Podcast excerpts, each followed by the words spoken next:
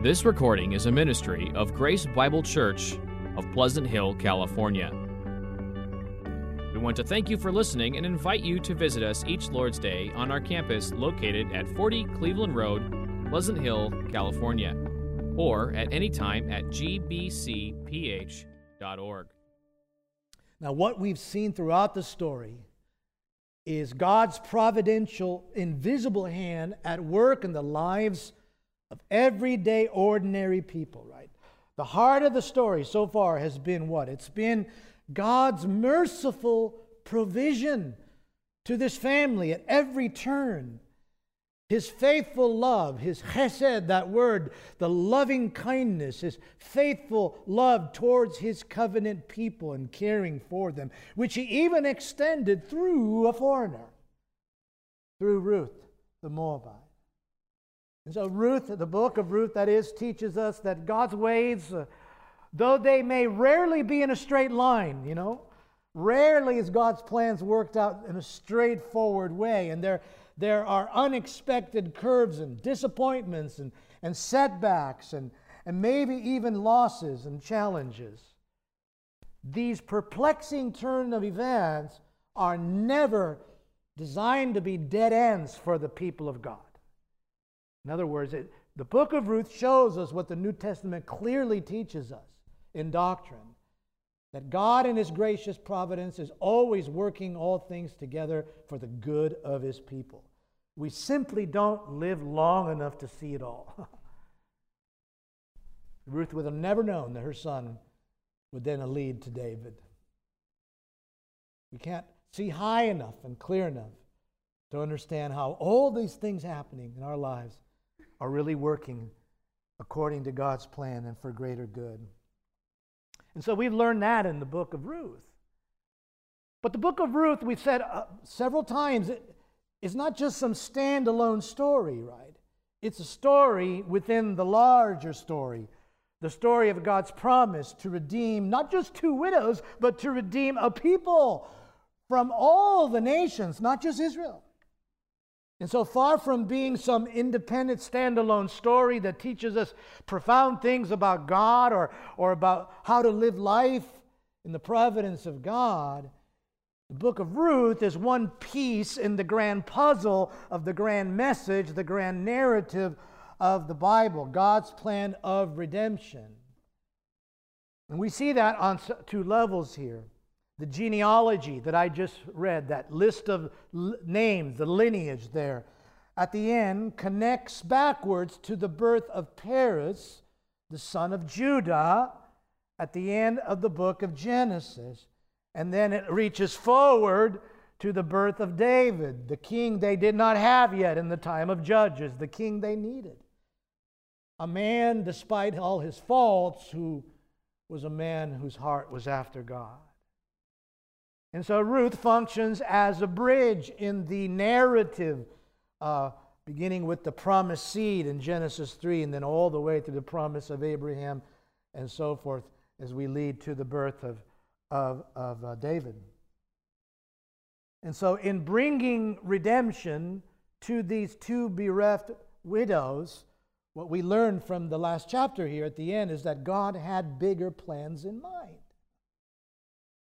But we, as New Testament, New Covenant believers, living on this side of the messianic event, the time of Christ, we understand because we there's more to it. And his plans were bigger than David. Why? Because when we open the New Testament, the Gospel of Matthew begins with a genealogy that reaches back to David and all the way down to whom? The greater David, the greater king that we need which is the Lord Jesus Christ. And so, amazingly, in, in, in extending his compassion to these two bereft widows, in redeeming these two bereft widows, God indeed had greater plans in mind that reached through David all the way down to the greater David. And the book of Ruth speaks to us on another level as well, meaning through another means as part of the big puzzle. It does so through portraits, through foreshadows. And we mentioned this last week that Boaz is a picture of another Redeemer. Boaz is a picture of Christ. Boaz is what we call a type, a Christological type. And a type, a type of Christ is an Old Testament person or an Old Testament place or an Old Testament institution uh, that corresponds to Christ and escalates as it reaches Christ. And so, for example, you take the sacrifices of animals, they corresponds to the sacrifice of Christ, and there's escalation in that we're moving from the blood of an animal that doesn't really redeem to the blood of the Son of God that truly redeems. And so, as we look at this story this morning, this last chapter, and bring this to a conclusion, and we see the redemption that Boaz wrought for these two bereft widows to preserve the name of Elimelech and, and Mahlon, we want to see also how this is a picture of our redemption, the greater redemption which was wrought by our kinsman redeemer, which is the Lord Jesus Christ. We read all Scripture in the light of all Scripture. And so we're going to see various things about redemption. And it begins with redemption is initiated by the Redeemer. He initiates the work. Chapter 318 said, Wait, wait. you can't take these matters into your own hands, Ruth. The man will not rest until he settles the matter today. And chapter 4 began with the man settling the matter. He says, Now Boaz had gone up to the gate, talking about the main gate of the city and he sat down there, waiting. The main gate of these ancient cities, uh, these ancient towns, they served as a local law court. Uh, it was the place, the meeting place for cases to be heard and contracts to be made and disputes to be settled. It's the place where news was going to be shared. And so Boaz went there, and it says that he sat down there and waited. And then the author says, What? Behold, behold, just like in chapter 2, behold, Ruth happened to land on Boaz's piece of land. And here he says, Behold, the other Redeemer just happened to be passing by. What is the author asking us to do again? Is to see behind the scenes and see that here it is again. This is a divine appointment. This is the hand of God in bringing him past him. He placed himself in the place, and God brought the man to him. In chapter 3, he invoked the name of the Lord when he said, As the Lord lives, I will redeem you. And then what did he do? He waited. And God brought him past his, past his path. And then he says to him this interesting phrase. He says, Turn aside, friend, and sit down here. I say it's interesting because, friend, doesn't do justice here. Uh, it hides. It hides a Hebrew rhyming phrase. Like an English rhyming phrase would be something like hocus pocus, okay? And here, the Hebrew phrase is turn aside, peloni, almoni. And the closest sort of English translation of the meaning of that is something like Mr. So and so. Or someone said, What's his name? Or even another author, author uh, offered uh, Joe Schmo, but there's too many Joes here, so I won't. You know. Oh, yeah. so and so, he says. Mr. So and so. And people ask the question why would he do that? Why would the author uh, uh, write that? Maybe he lost the name. You know, the author wasn't writing when this took place. And no, no, there's this literary artistry going on here, beloved. Think about this. In a chapter full of what? names. In a chapter full of names and a story about what? The importance of perpetuating a name. The man who does not care for others. The man who's consumed with his own inheritance, his own name. The man that has no heart of mercy. He becomes Mr. No Name. And so we ought to take that to heart. Such is the end of greed. Did not Jesus teach us? You cannot serve both God and mammon. And if he had a heart for God, if he had the heart of God towards the outsiders like Boaz and the heart of mercy that God had shown, I'm sure, to him and throughout his life, he probably wouldn't have ended up being Mr. So and so. But because he has no heart, no mercy, he's concerned only with himself and his own inheritance, his own name, not the name of some other family, he becomes the nameless one. And so we need to pick up on that and see that. But the important thing I want you to see in this first section then is where does the process of redemption begin? It begins in the big heart, the merciful heart of Boaz. As the Lord lives, I will redeem you. He goes to the city, just like she said, He will settle it today. And he seeks the Lord's will, he waits upon the Lord, and there he initiates this whole process there. He puts the plan into motion. Remember, he is not obligated to do this. There's a closer Redeemer. And it reminds us that our redemption is born out of the, the merciful heart of God's free grace. God is not obligated to give us a Redeemer. But it, out of the heart of His full grace, He so loved the world that He sent His Son into the world to pay for our penalty, to redeem us. Galatians chapter 4 says in verse 4 When the fullness of time had come, God sent forth his Son, born of a woman, born under the law, to redeem. It begins with him. He gave his Son to redeem, to redeem those who were under the law so that we might receive adoption as sons. Colossians chapter 1 verse 13 14 says that he that is God the Father delivered us from the domain of darkness and transferred us to the kingdom of his beloved son in whom we have redemption. You see, he, he paid the ransom price, delivered us from the kingdom of darkness. In him we have redemption, the forgiveness of sins. And lastly, well, 1 Corinthians 1.30, Paul says, because of him, because of God, because of the Father, you are in Christ Jesus, who became to us wisdom from God, righteousness and sanctification, and here it is, redemption. Redemption is initiated by the Redeemer. Ruth had no claim on this. She needed mercy. And he initiates it, just like our Lord initiates it. Now, secondly, I want you to see that redemption is accomplished by a righteous Redeemer. He accomplishes it in a righteous way. He does things in accordance with the law and beyond that, and makes sure things are done with witnesses present. Redemption is accomplished according to God's word.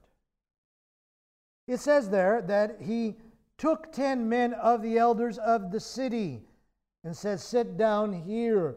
Notice for the other Redeemer, he sat and waited. But having found him, he went out actively and he found 10 men. And from what we understand, this was the tradition at the time. It's not law per se, but that the elders of the city, 10 in particular, would become lawful witnesses of everything that was about to happen.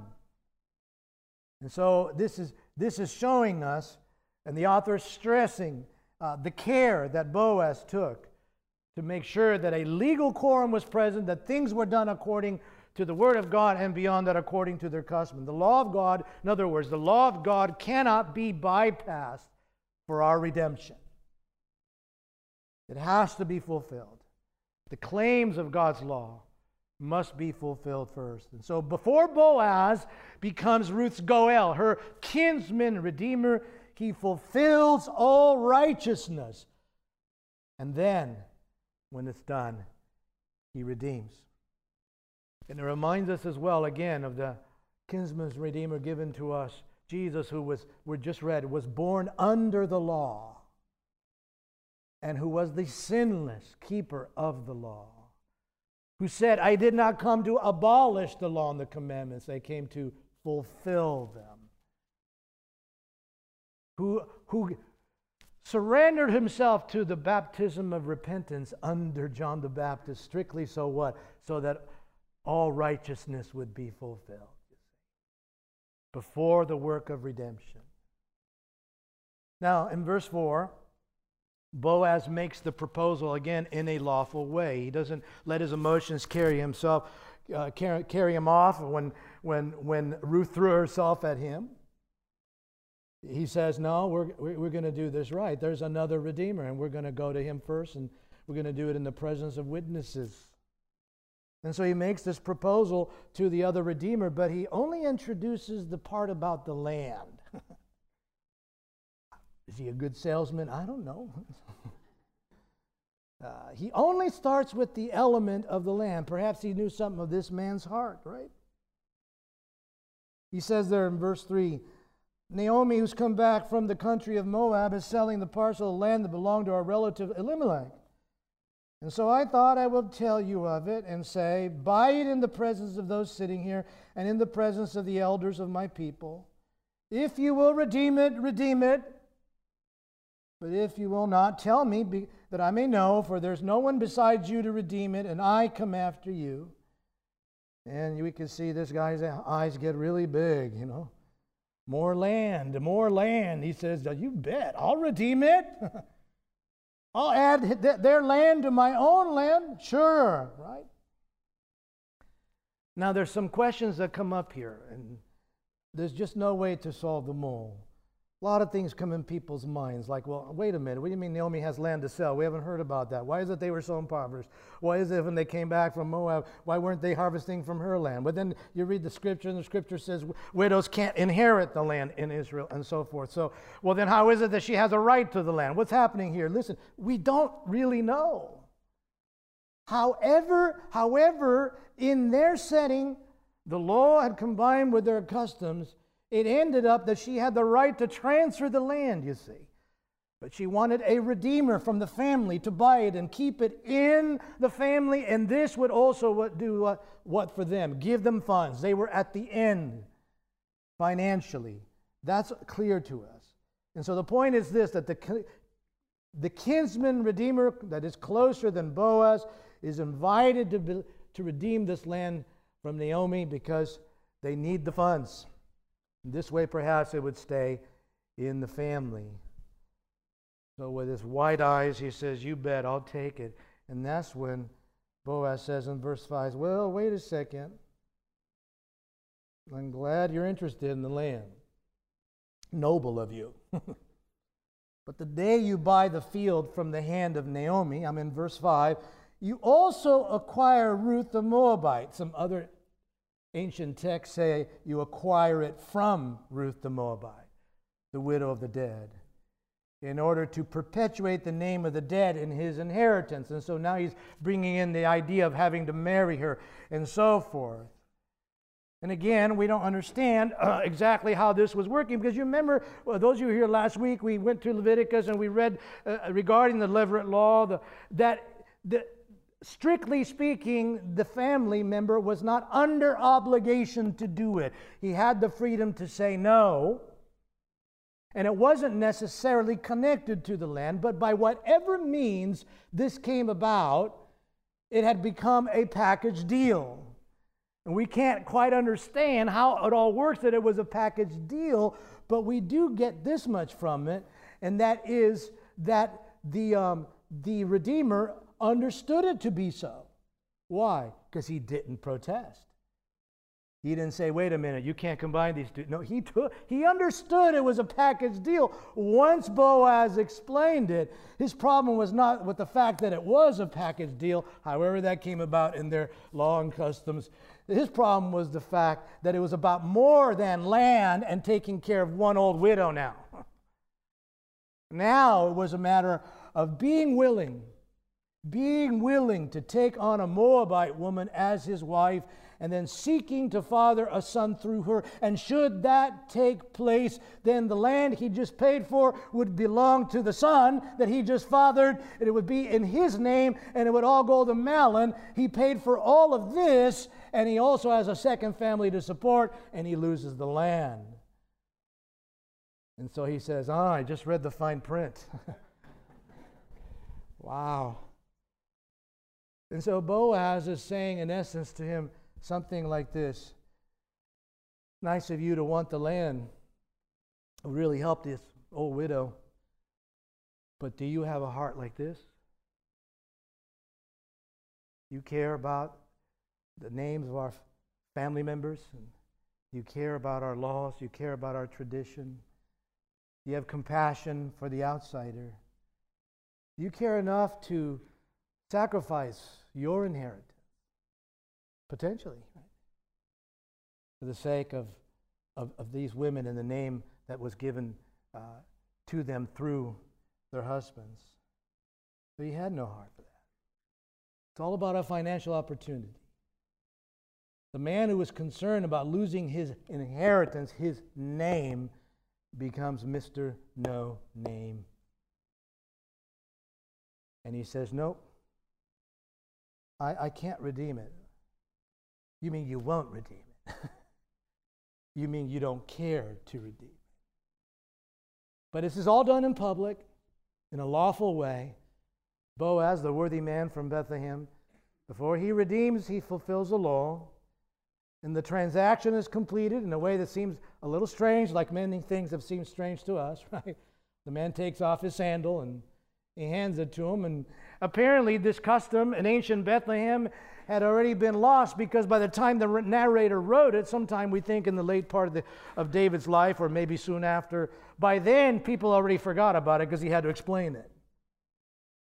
And he said, This is the way it was done in ancient Bethlehem when they made a transaction or some land was redeemed. Uh, someone took off their sandal and gave it to the other person. And, and Old Testament scholars, uh, their best guess, I think, is saying, We think it has something to do with this that when they were given the promised land by God, repeatedly it says things like this, not more than one place. In Joshua 1 3, it says there, Every place that the sole of your foot will tread upon, I have given to you the promised land.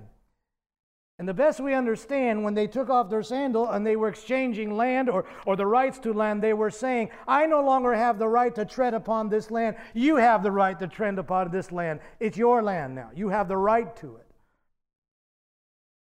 Those of us who ever bought a house or bought a new car would say, you know, I, maybe I prefer that than signing 300 pages, you know? and always wondering, did I sign my life away? Is this for real? Is this legal? it was simple. Here, it's your land. I won't redeem it.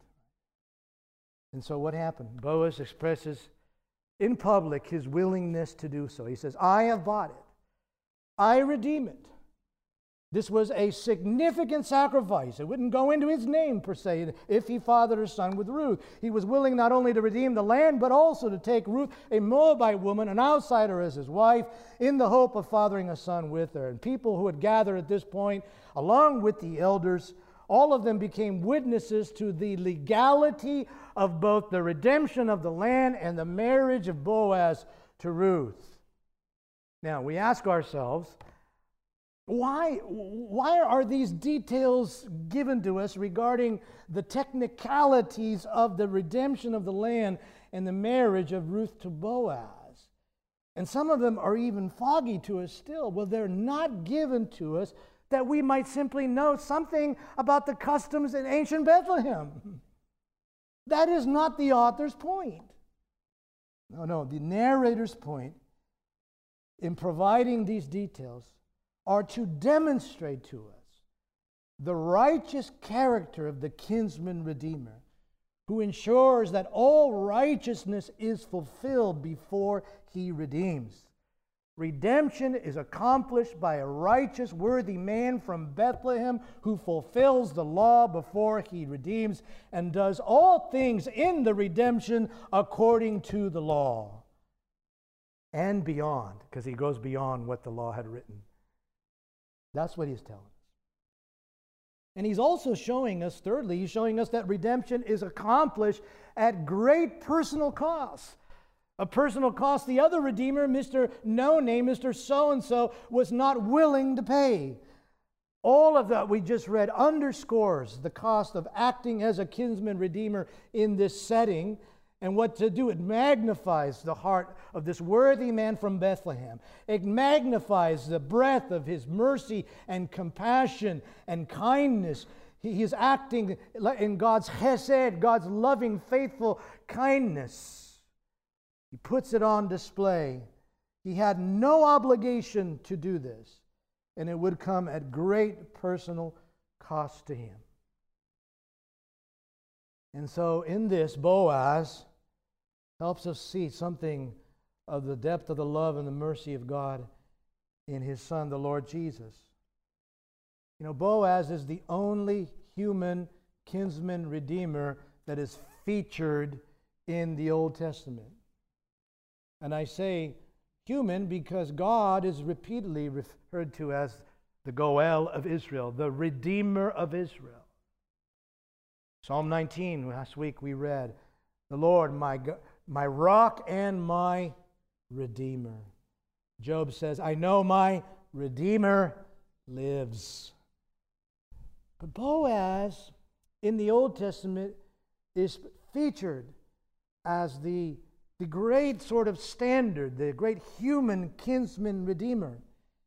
And some scholars point out that, that the word Goel, what we translate kinsman redeemer, appears 22 times in the book of Ruth, the exact number of times it appears in the book of Leviticus, which deals with explaining what a kinsman redeemer is.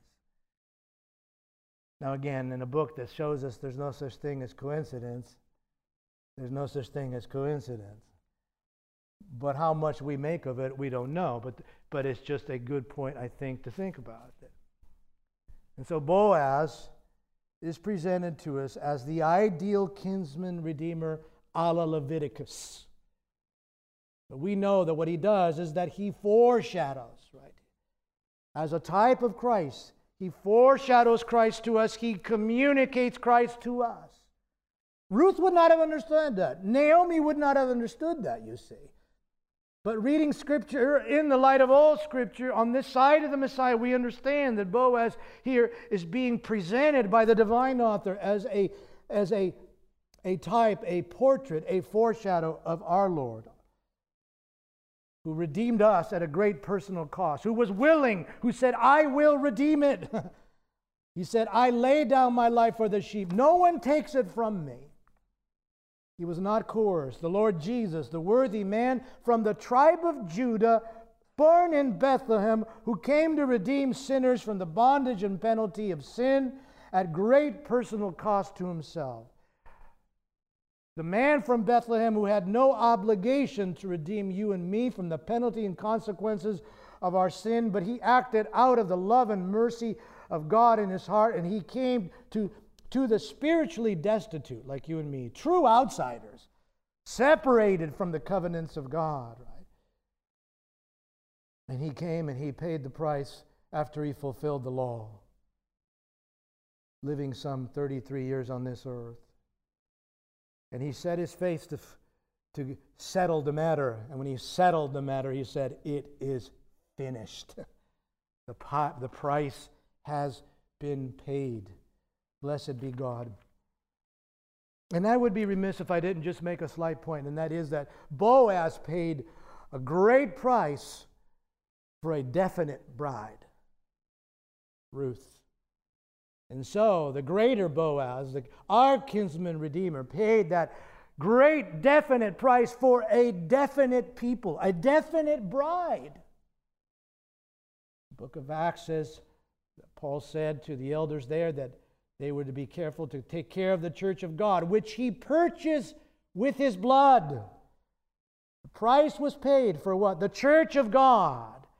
The book of Revelations, chapter 5, says that the Lamb is worshiped in heaven. Why? Because with his blood he purchased for God a people from every nation, tribe, and tongue.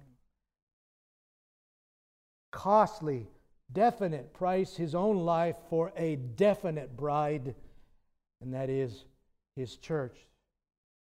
Those whom the Father had given to him, as Jesus says in the Gospel of John. What a, what a picture it is, huh? So many years, so many centuries ahead of the time of Christ. I picture sometimes when I read something like this, I imagine Paul in the desert when he was retooling his whole theology, remember? After he realized Jesus was the Messiah and all this was talking about that and that.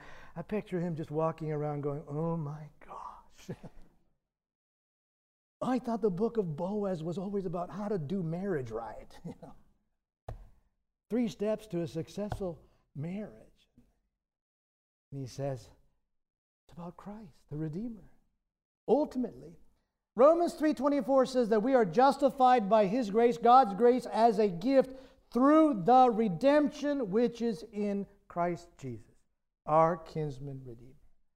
Ephesians 1 7 says, In him, in Christ, we have redemption through his blood, the forgiveness of our trespasses, according to the riches of his grace. So he is the Redeemer who paid that great price. And lastly, I want you to see that redemption results in the reversal of fortune, and here through a multi ethnic union. To some degree, this is a, a, shock to ancient Israelites, to those who weren't reading their Bibles carefully, to those who had forgot that God said to Abraham that he would bring a blessing through his seed to all the peoples to those who became arrogant because they had Jewish blood running through their veins. And here we see that the, the redemption resulted in the reversal of fortune through a multi ethnic union. So now let's finally hear the wedding bells. Verse 13. So Boaz took Ruth, and she became his wife, and he went into her, and the Lord gave her conception, and she bore a son. Remember, 10 years in Moab, she did not bear a son. And then the women said to Naomi, Blessed be the Lord who has not left you this day without a redeemer, and may his name be renowned in Israel. In giving Ruth a son, you see, she's also given Naomi a grandson. And the, the, the, and the property stays in the family name, and he will watch after her in her old age. He shall be to you a restorer of life and a nourisher of your old age. For your daughter in law, who loves you, who is more to you than seven sons, has given birth to him. And then Naomi took the child and laid him on her lap and became his nurse. And the women of the neighborhood gave him a name, saying, A son has been born to Naomi. And they named him Obed. He was the father of Jesse, the father of David. This is the great reversal that takes place in the life of these two bereft widows, which is a picture of the great reversal that takes place in our redemption. We go from bondage to freedom, from slavery to sin and its consequences to a future and a hope and a restorer of life when we are redeemed through Christ. Let's look at their reversal first of all. Ruth was without protection. And now she has a protector. Ruth was without provision, but now she has a provider. She was without a people, even though she had spiritually said that she bound herself to the God of Israel. Your people will be my people, your God will be my God. She was not yet fully integrated into the people of God, but now she is among the people of God. She belongs to the people of God. And in fact, a Moabite, a Moabite woman is connected to Rachel and Leah, who built up the house of Israel. May you be like them. Because they had their wombs open, and now God has opened your womb. Wow, that's a reversal of fortunes. You know, in some ways, Ruth here becomes a picture of the true Israelite as Paul sees it belonging to God not by blood, but by the circumcision of the heart, by the grace of God, which was always intended to reach all the peoples of the world. And so God throughout time would insert into the lineage of the, of the children of Abraham outsiders, outsiders, outsiders, outsiders. And open a womb like that, like he had for Sarah and other women in the great line of the promises of God through the seed. And then there's Naomi. She came back saying, I am empty. Call me bitterness. Because God has, has, has made me empty. And now the great reversal of fortunes for her as well, right? She was without a husband, without a son, without a hope, without future. And now she's been given a grandson, you see, who will maintain the family line. She too has been given a redeemer. And given a redeemer, given the gracious mercy of God to sustain her through an outsider, a Moabitess, who now, now she's she's evaluated this way. She is worth more to you than seven sons. Told the folks in the first hour, I could almost hear an old, uh, an old uh, Jewish woman saying something like that. worth to you more than seven sons. That's high praise for a Moabite woman. And so her fortunes have been, have been reversed as well because of the God's redemption. And they've gone, they've gone from, they've gone from desperation to deliverance through the gracious actions of the Redeemer who was sent to them by the Lord. And all this came about how? How? It all came about through this union, this marriage between Boaz and Ruth. A union between a Jewish kinsman redeemer and a Gentile bride. And through this union, redemption is brought to these two bereft widows, which will lead to blessing that will reach all the way down to David and eventually reach all the way to the greater David. And so, through a multi ethnic bride united to a Jewish, uh, a Jewish um, kinsman redeemer, this union brings the reversal of fortunes for both Naomi and for Ruth. In the New Testament, Paul says that the blood of Christ in Ephesians chapter 2, the blood of Christ has brought those who were far off. People like Ruth. People like most of you and me, those who were far out, those who were Gentiles, those who were outside the covenant promises. He's brought those who were far off near by his blood, and he has made us what? One. One in union. Anyone who repents of sin Whatever your blood lineage is, whatever, anyone who repents of sin and believes in Jesus, the Son of God, as their Lord and Savior, becomes part of the great bride of the kinsman redeemer. You see, to believe is to entrust, to entrust oneself, and it is likened in Scripture to what? A marriage. Bride of Christ, wed to Christ. There are vows that are, that are made, solemn vows made. And so to be leave in Christ is to be wed to Him. In Ephesians, I read earlier, chapter 1, verse 7, it says, In Him we have redemption through His blood. In Him, the person. In Him, we need to be wed to Him. And it's important from time to time to just stress something here and say it that strictly speaking, the gospel is not simply the free offer of salvation, it is the free offer of a person in whom salvation is found. And believing the gospel is not, is not strictly speaking, a matter of just sort of cogently agreeing with a bunch of doctrinal statements or a system of theology. It is what? It is being wed to a person, saying yes to a person, receiving Him. In Him we have redemption. He accomplished the redemption. We need Him. And we need to say, I do to Him and receive him. The Gospel of John says, as many as received him, even those who believe in his name, to them he gave the right to be called the children of God. You see. There is a Redeemer, Jesus, God's own Son. In him we have redemption.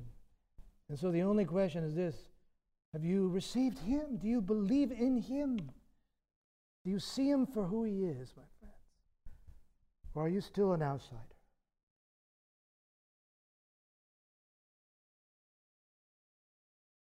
Ruth had no claim on redemption.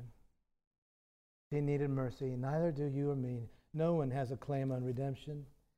It is a gracious gift of God who so loved the world, he gave us that Redeemer. Amen.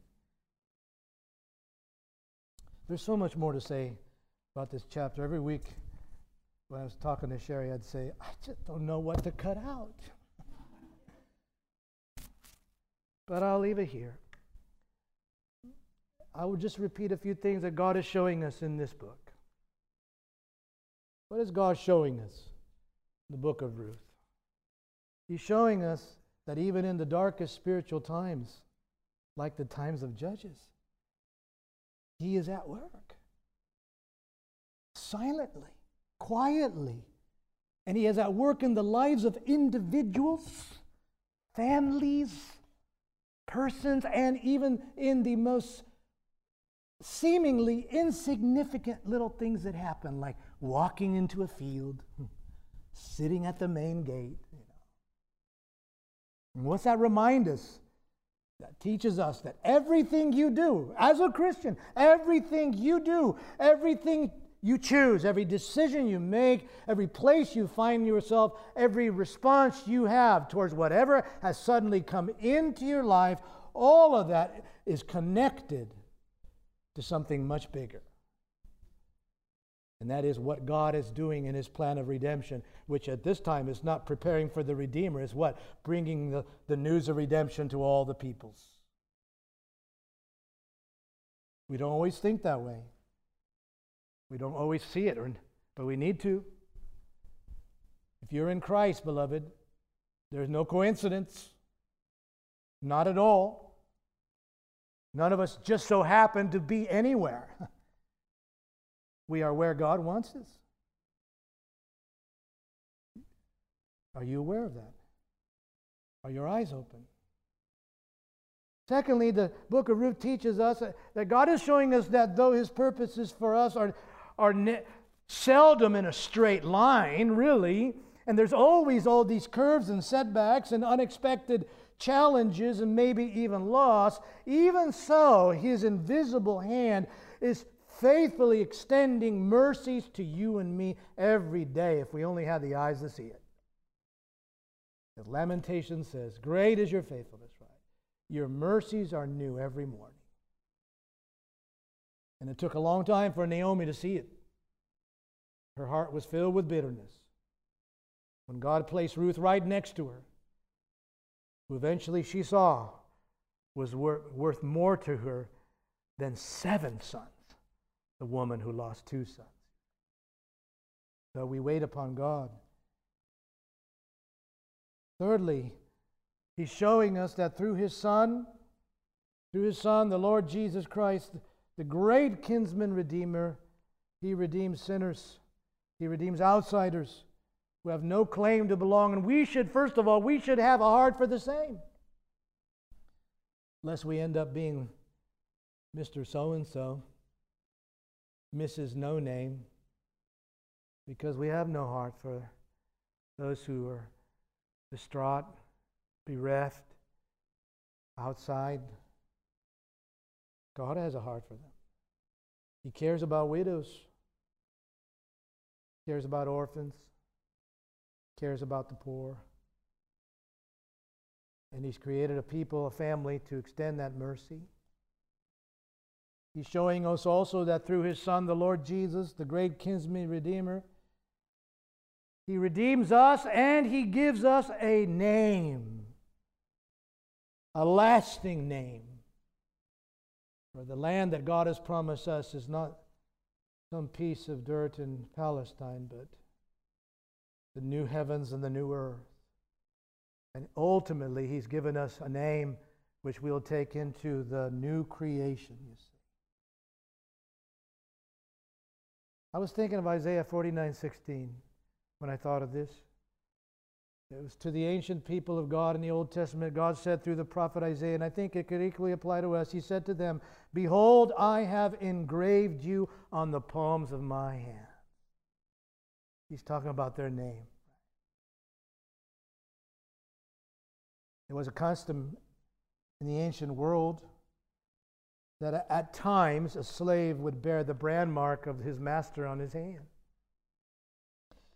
And here, God demonstrates his amazing condescension uh, in that he's saying that he's engraving our name, the servants, on his hand. And the late J.I. Packer, reflecting on this, said, If I'm graven on the palms of his hands, I must never be out of his mind. And I think that's what the Lord's conveying to us. Beloved, in the Redeemer, your fortunes have been reversed. Amen. Death has come to life, poverty has become riches. No hope has become the hope of the resurrection in the future. And disappearing into the annals of history as somebody with no name has become what? Having the name, your name written on his heart and on the palm of his hand. You believe the beautiful words of the hymn, Before the throne of God above. I have a strong and perfect plea, a great high priest or a great redeemer whose name is love, who ever lives and pleads for me. What's the next line? My name is graven on his hands, my name is written on his heart. And I know that while in heaven he stands, no tongue can bid me thence depart. Ruth entered the family of God, and her name exists in Scripture for eternity, given a name because of the mercy of God. And so it is in Christ that we have a name. Let's pray.